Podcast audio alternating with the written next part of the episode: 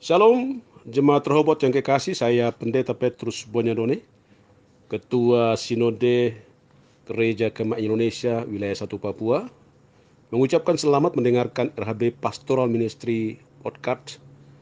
Kiranya Tuhan Yesus memberkati Bapak Ibu sekalian. Shalom.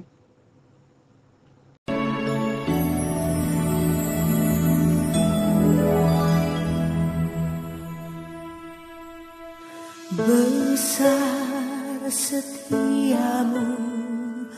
Ah.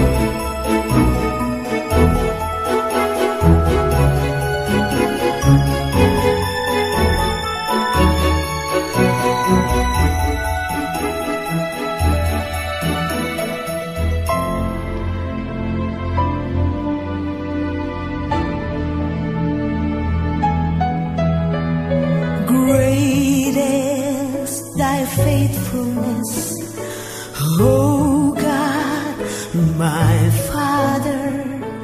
There is no shadow of turning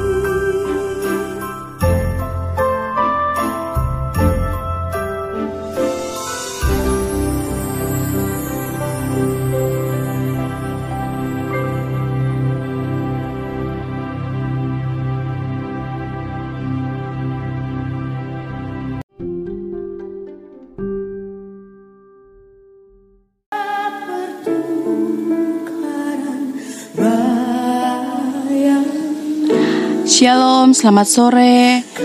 Perkenalkan dengan saya Ibu Natalia Mas Petela. Kita jumpa lagi dalam acara perkawan. Terima kasih untuk ibu-ibu perkawan yang tetap setia mendengarkan acara ini. Saya berharap ibu-ibu perkawan dan keluarga dalam keadaan yang baik-baik saja. Kita semua sehat dalam lindungan Tuhan kita Yesus Kristus. Memang kondisi ini membuat kita jenuh dan bosan dikarenakan kita sudah terbiasa bersosialisasi, ketemu banyak orang, sekarang kita hanya tinggal di rumah saja. Tapi saya yakin dan percaya pasti ada maksud dan tujuan Tuhan Yesus dalam situasi ini. Kita tetap berdoa supaya Tuhan pulihkan keadaan kita dan kita dapat beraktivitas seperti biasanya.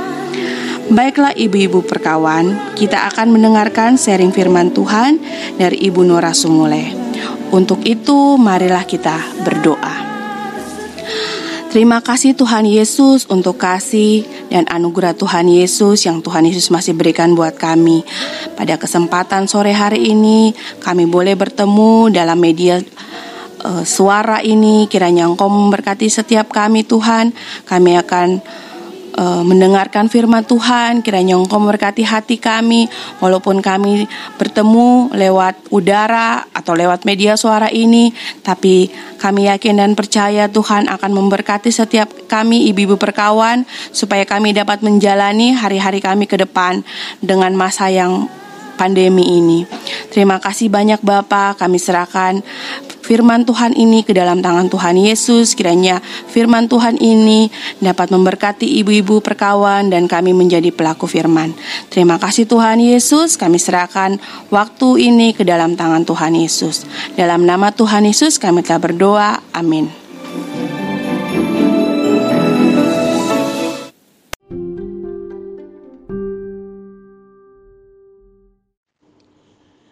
Salam, selamat berjumpa ibu-ibu perkawan Gereja Kemah Injil Indonesia, Jemaat Rehobot yang di Jayapura.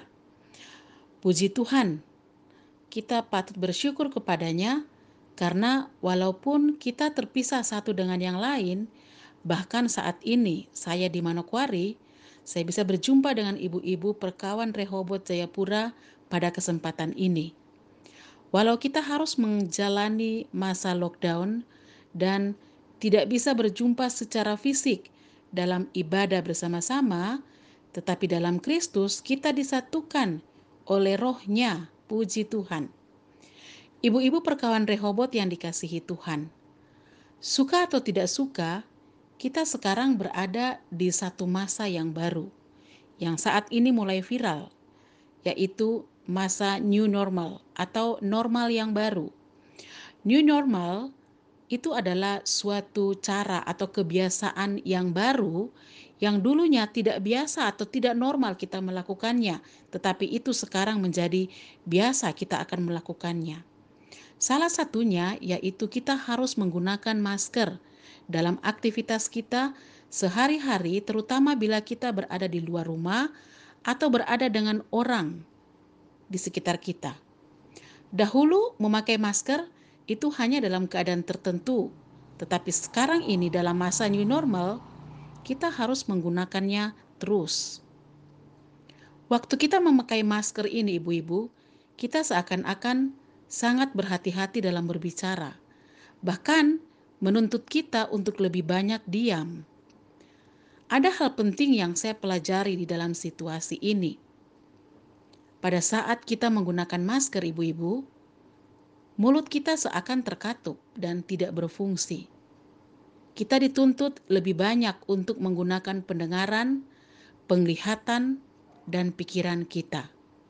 Sebagai wanita, ini hal yang tidak biasa. Kalau kita wanita disuruh diam, kita paling sering, ibu-ibu, menggunakan mulut lebih dahulu daripada berpikir. Bahkan tidak jarang kita buat kesalahan karena bicara lebih dahulu tanpa pikir. Nanti biasanya kalau sudah terjadi kesalahan karena perkataan yang salah, biasanya kita suka komentar begini, aduh saya terpikir ya sampai di situ. Itulah kita wanita. Sebenarnya di saat kita terbatas dalam berkata-kata ibu-ibu, kita mempunyai kesempatan yang lebih lagi. Saya mau tekankan di sini ibu-ibu, kesempatan yang lebih lagi untuk menggunakan penglihatan kita, menggunakan pendengaran kita yang tertuju kepada Tuhan.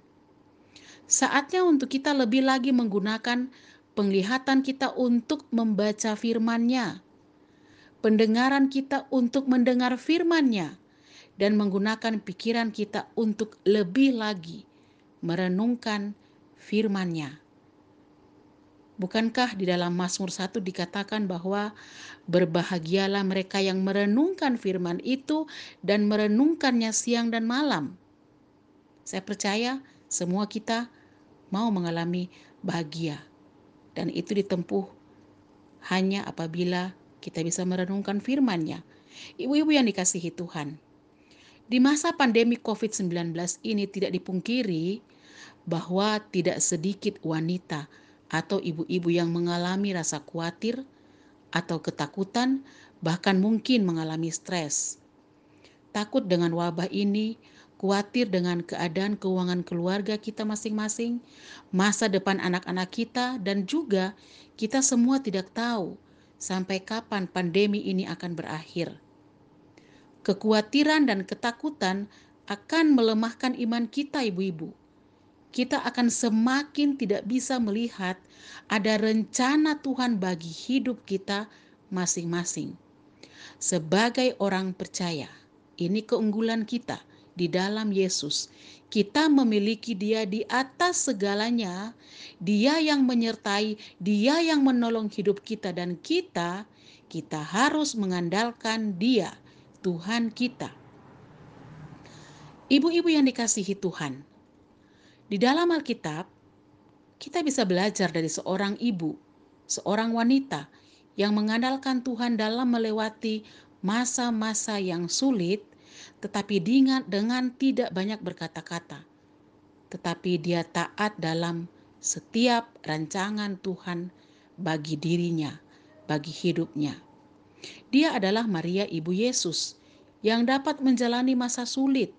Maria menghadapi situasi yang tidak menentu. Ada ancaman atas jiwanya karena dia mengandung dalam keadaan belum menikah. Dalam keadaan mengandung besar, dia harus melakukan perjalanan yang jauh. Dia dan suaminya Yusuf tidak mendapat tempat tinggal. Bahkan sesudah mereka mempunyai anak, mereka dikejar-kejar karena anaknya akan dibunuh. Apa sikap Maria dalam situasi yang sulit seperti ini? Mulutnya lebih banyak terkatup dan taat. Kalau kita perhatikan semua kisah Maria dan kelahiran Yesus, Maria tidak banyak berbicara. Hanya ada dua perkataannya saat dia menerima pesan oleh malaikat Gabriel bahwa dia akan mengandung. Dia berkata bahwa Bagaimana hal itu terjadi karena aku belum bersuami? Dan sesudah malaikat Gabriel menjelaskannya kepada dia, jawabannya yang kedua adalah, Sesungguhnya aku ini adalah hamba Tuhan, jadilah padaku seperti perkataanmu itu. Selanjutnya kita tahu bersama di setiap kejadian apa pun firman Tuhan mencatat Maria tidak pernah berkata-kata tetapi yang dia lakukan adalah dia menyimpan semua hal itu di dalam hatinya. Sesudah dia menyimpan dalam hatinya, dia taat menjalani semua proses rancangan Tuhan dalam hidupnya. Dan sesudah itu, dia mengeluarkan isi hatinya kepada Tuhan. Kita bisa baca bagaimana puji-pujiannya kepada Tuhan. Kita baca di Lukas 1 ayat 46 sampai 55. Maria tahu dan sadar akan adanya bahaya yang dia hadapi. Tetapi dia memilih diam dan taat. Dia mencurahkan semua rasanya kepada Tuhan. Dia mempercayai hidupnya kepada Tuhan, dan Tuhan menuntunnya sampai rancangan Tuhan terpenuhi atas hidup Maria. Ibu-ibu, kita tidak tahu sampai kapan pandemi ini akan berakhir. Tetapi satu hal yang kita tahu, hidup kita dalam kedaulatan Tuhan. Mari kita lakukan tiga hal penting ini. Yang pertama, lebih lagi kita mendengar, merenungkan firman Tuhan, supaya dapat membangun iman kita. Kita tidak khawatir atau tidak takut, tetapi kita mengerti apa maksud Tuhan bagi kita dalam situasi ini. Hal yang kedua, mari kita menjalani masa new normal ini bersama Tuhan Biarkan Tuhan yang tuntun kita, lalu kita taat terhadap semua aturan pemerintah, sehingga kita dapat menjadi teladan kepada anak kita, kepada suami kita, menjadi teladan dalam rumah kita, dan juga di tengah masyarakat. Yang ketiga, kita lebih peka lagi melihat situasi di sekitar kita. Ada banyak jiwa-jiwa yang harus dibawa kepada Kristus. Ada banyak orang yang harus ditolong karena dampak dari COVID-19, baik mereka yang terpapar sakit maupun mereka yang mengalami krisis karena masalah ekonomi. Mari praktekkan tiga hal ini. Kita tidak lagi mengasihani diri sendiri karena keadaan ini, tetapi kita lebih berfungsi sebagai penolong yang maksimal karena kita tahu apa yang harus kita lakukan dengan tuntunan Tuhan. Ibu-ibu, di saat kita lebih lagi mendengar suara Tuhan dan taat kepadanya, kuasanya akan nyata dalam hidup kita ibu-ibu dan kita akan berfungsi maksimal. Saya percaya kaum percaya kaum perempuan jemaat Rehobot Jayapura akan lebih lagi mendengar suara Tuhan dan taat. Tidak ada rasa khawatir atau bimbang atau ketakutan. Karena Tuhan beserta kita semua. Tuhan beserta kaum perempuan jemaat Rehobot Jayapura. Amin. Tuhan Yesus berkati ibu-ibu. Bukan